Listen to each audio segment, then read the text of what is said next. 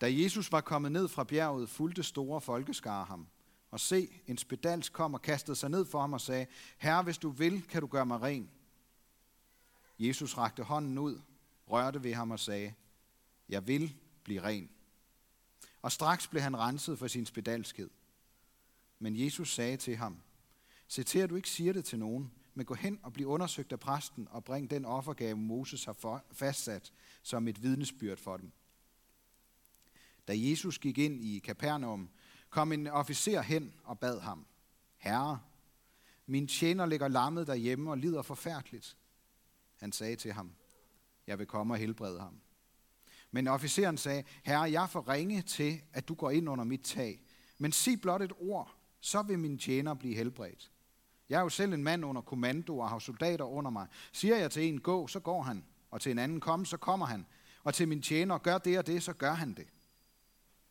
Da Jesus hørte det, undrede han sig og sagde til dem, der fulgte ham, Sandelig siger jeg jer, så stor en tro har jeg ikke fundet hos nogen i Israel.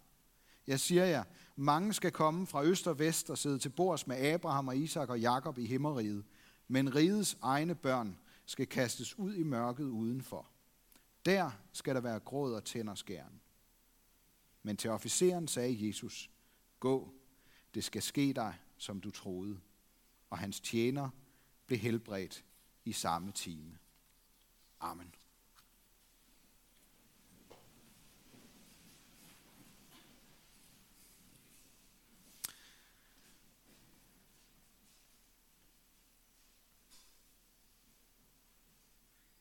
Jesus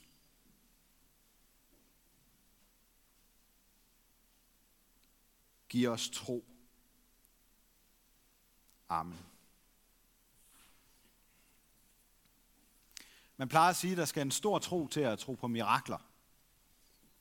Jeg tror, vi skal prøve at vente lidt om i dag, og så sige, at der skal en stor Gud til for at gøre mirakler. Alle de ord, vi har hørt fra Bibelen, de lægger op til, at vi i dag skal tænke lidt over, hvad tro egentlig er for noget. Tro er aldrig noget, vi kan sige os selv, eller finde frem i os selv. Hvis vi mangler tro på os selv eller andre, så er der nødt til at ske en ændring. Der er nødt til at komme noget udefra, som vækker troen og tilliden i os igen. Det er jo ganske enkelt, fordi tro ikke bare handler om overbevisning, men i sit inderste væsen, så er tro relation. Hvis du har mistet tilliden til en anden, så kan du ikke øh, liste alle mulige fornuftige grunde til at have tillid op, og så få tilliden til at være der igen på samme måde. Det lader sig simpelthen ikke gøre. Nogle gange så er det ikke engang nok, hvis vi hører en masse løfter fra den, vi har mistet tilliden til. Ofte så kan troen på, at den anden vil mig det godt, først begynde at vokse frem, når jeg oplever og erfarer tillid. Hvis vi kan tro på mennesker eller Gud på trods af manglende handlinger, ord og fremtidsudsigter, så er det altså en tro, der kommer udefra og ikke fra os selv. Og det er den form for tro, vi får nogle eksempler på i dag, og som Jesus kalder for stor tro. Inden vi undersøger den spedalske officerens tro, så skal vi lige have styr på, hvorfor det egentlig er, at Jesus siger til den spedalske, at han ikke må sige noget om sin helbredelse til nogen. Og det er fordi, vi får sådan en fornemmelse af det lidt senere i, i beretningen om officeren, det er fordi, han ikke er en del af Israels folk, som ellers er dem, Jesus først og fremmest er kommet for at redde. Rigets egne børn, som han kalder dem. Men når Helligånden, og jeg tænker, hvem skulle det ellers være, har været på spil og skabt en tro i en dødeligt syg mand, så kan Jesus ikke gøre andet end at gøre det færdigt, som han allerede har begyndt. For nogle af os, så har troen på Gud det måske med at blive en selvfølge. Så har vi øh, godt af at blive mindet om, at der ikke er noget endeligt afgjort, så længe vi tror. Det er ikke nok at sige, at jeg er en del af det gode selskab, så øh, det går fint med mig. Selvom alt ser sådan ud, og vi tror, at Danmark vinder en landskamp, så er der til sidste fløjt mulighed for både sejr og nederlag. Tro handler om tillid og overbevisning. Og så handler det om at satse alt på at vinde og være på det bedste hold. Den spedalske, han var så meget på taberholdet, at han boede sammen med de andre spedalske uden for byen, så de ikke smittede nogen med den dødelige sygdom. Når han pludselig kommer hen til Jesus, prøv at se det for jer, for at bede om hjælp, så er der en tro i ham, der bryder alle grænser. For det første, så kunne han risikere at blive stenet ihjel på vej derhen. Der var en lov, der opfordrede folk til, hvis de spedalske kom ind i byerne, så måtte man stene dem, kaste sten på dem i selvforsvar. For det andet, så risikerer han, at den tro, han har fået, som ikke kommer fra, fra, fra sig selv, fra ham selv, at den vil dø i hans forsøg på at blive helbredt. Og så vil han være i en endnu mere ulyk- ulykkelig og håbløs situation, end han var i. Hans eneste håb kunne risikere at smuldre for ham med det, han gør. Og det er jo sådan med os mennesker, at vi lever ikke ret længe, hvis ikke vi har et eller andet form for håb. Hvis du vil, kan du gøre mig ren, siger han. Det er en fantastisk bøn til Jesus, som vi kan spejle os i. Den rummer både en stor Gud og et hjælpeløst menneske, der rækker ud efter håbet. Flere af os har måske prøvet at bede Gud om et eller andet og ventet svar på det i mulighedernes land. Men en svingende tro, der har følt det stærk eller mere som en principiel mulighed. Sådan svinger vi som mennesker. Men der er ikke et eneste menneske, der nogensinde har bedt Jesus om helbredelse for syndens bedalskhed, uden at blive helbredt. Det er ikke sket en eneste gang, og det kommer aldrig nogensinde til at ske. Det der med at helbrede, det er der jo heldigvis mange, der kan. I dag så er spedalskhed for eksempel ikke længere uhelbredelig. Det findes der en kur, kur for. Og nogle gange så overlever mennesker, fordi de har en stærk tro på det. At der, der er overhovedet ikke nogen automatik i det. Men, men, men nogle gange så kan mennesker leve længere, hvis de, hvis de vil nå at vente på et eller andet. Men syndernes forladelse, det er det kun en stor Gud, der kan helbrede os for. En gang så spurgte Jesus de skriftkloge, hvad der var sværest at gøre. Er det at helbrede en sygdom eller tilgive synder? Og så måtte de give ham ret i, at det med synderne var det sværeste, for det er kun Gud, der kan gøre det. Det hører under Gud at tilgive, og det tilhører Gud at hævne uretfærdigheder. Hører vi også i dag. I lande som vores, der har vi heldigvis et velfungerende retssamfund, der håndhæver de fleste love godt. Men der vil altid findes uretfærdigheder i vores verden, som nogen til synlædende slipper for at stå til regnskab for. Men ikke over for Gud. Hævnen tilhører ham. Jeg tror, der skal en stor, eller nej, måske ikke en stor tro, men en tro på en stor Gud til at overvinde vores hævnlyst, også selvom vi forhåbentlig holder os for gode til selvtægt. Må ikke den spedalske kunne have lyst til at hævne sig på dem, der havde været skyld i, at han var blevet smittet? I hvert fald er jeg overbevist om, at Paulus ikke ville kunne sige, som han gør, hvis han ikke kendte en stor Gud. Jeg ved ikke, om I hørte det. Vi skal gengælde ondt med godt. Altså det er fuldstændig uden for rimelighedens grænser, ikke? Vi skal elske vores fjender. Vi, for, vi skal få dem, der gør ondt, til at få dårlig samvittighed, ved at vi kun behandler dem godt. Hvis vi lige tænker med, så ja okay, når det er små ting, så, så kan vi måske følge det. Måske har I oplevet det der med, at man ved at behandle nogen godt, kan få det til at, øh, øh, hvad hedder det, få det til at vende, sådan, så de får dårlige samvittigheder. Så det, men, men her, det er som om Paulus siger, det, det er når mennesker gør os ondt. Det er også forfærdelige ting. Så skal vi vende det om, så skal vi gengælde ondt med godt. Hvis ikke man tror på en stor Gud, der kan gøre hårde hjerter bløde, så er det ganske enkelt voldsomt naivt at leve efter Paulus råd. Hvis ikke man tror på en stor Gud, som hævner det onde en gang, så er det jo bare tankespind og naiv indbildning, det her. Jeg har tænkt over, hvordan tør Paulus skrive og sige sådan noget. Jeg tror ikke, jeg turer. Måske tør han skrive det, fordi han selv havde oplevet, hvilken forandring det gør at tro på en stor Gud. Han ville hævne sig, altså Paulus, på alle dem, der påstod, at Jesus var Guds søn. Han ville få dem til at opgive deres tåbelighed. Så stor en tro kunne han simpelthen ikke forestille sig, at Gud skulle gå rundt som menneske på jorden. Og det var i hvert fald ikke Jesus. Men en dag, så bliver Paulus selv mødt af den store Gud, ligesom den spedalske mødte Jesus. Og hans hævnlyst blev forvandlet til kærlighed til sine kristne brødre og søstre.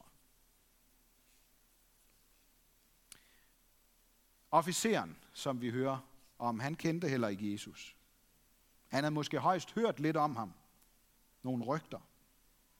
Alligevel så kendte han sig selv så godt, at han ikke havde krav på noget fra Jesus, fordi han var en fremmed. Han hørte til fjenden. Han var en del af besættelsesmagten i landet. Jeg kan huske, at en af vores børn engang spurgte mig, far, vil du også elske mor, hvis hun var fremmed og skaldet? øh, og det giver jo ikke rigtig mening.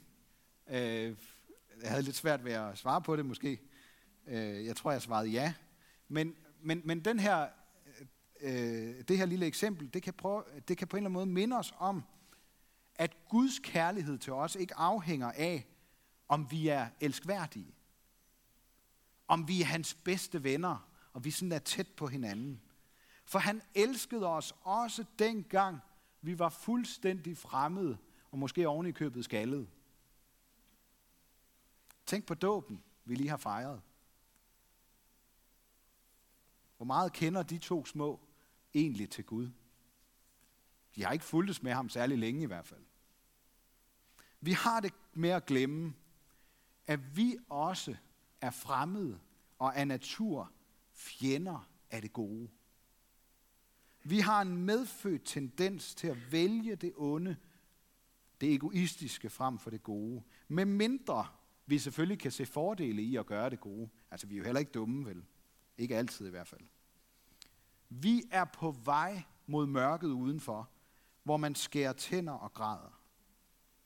Vi tror ikke på helvede, for det er simpelthen uden for troens grænse. Men hvis vi tror Jesu ord til os i dag, så regner vi det med som en uhyggelig risiko. Og det her, det handler jo om, at det onde skal straffes. Det er jo ikke bare sådan småting, det her. Det er ondskaben.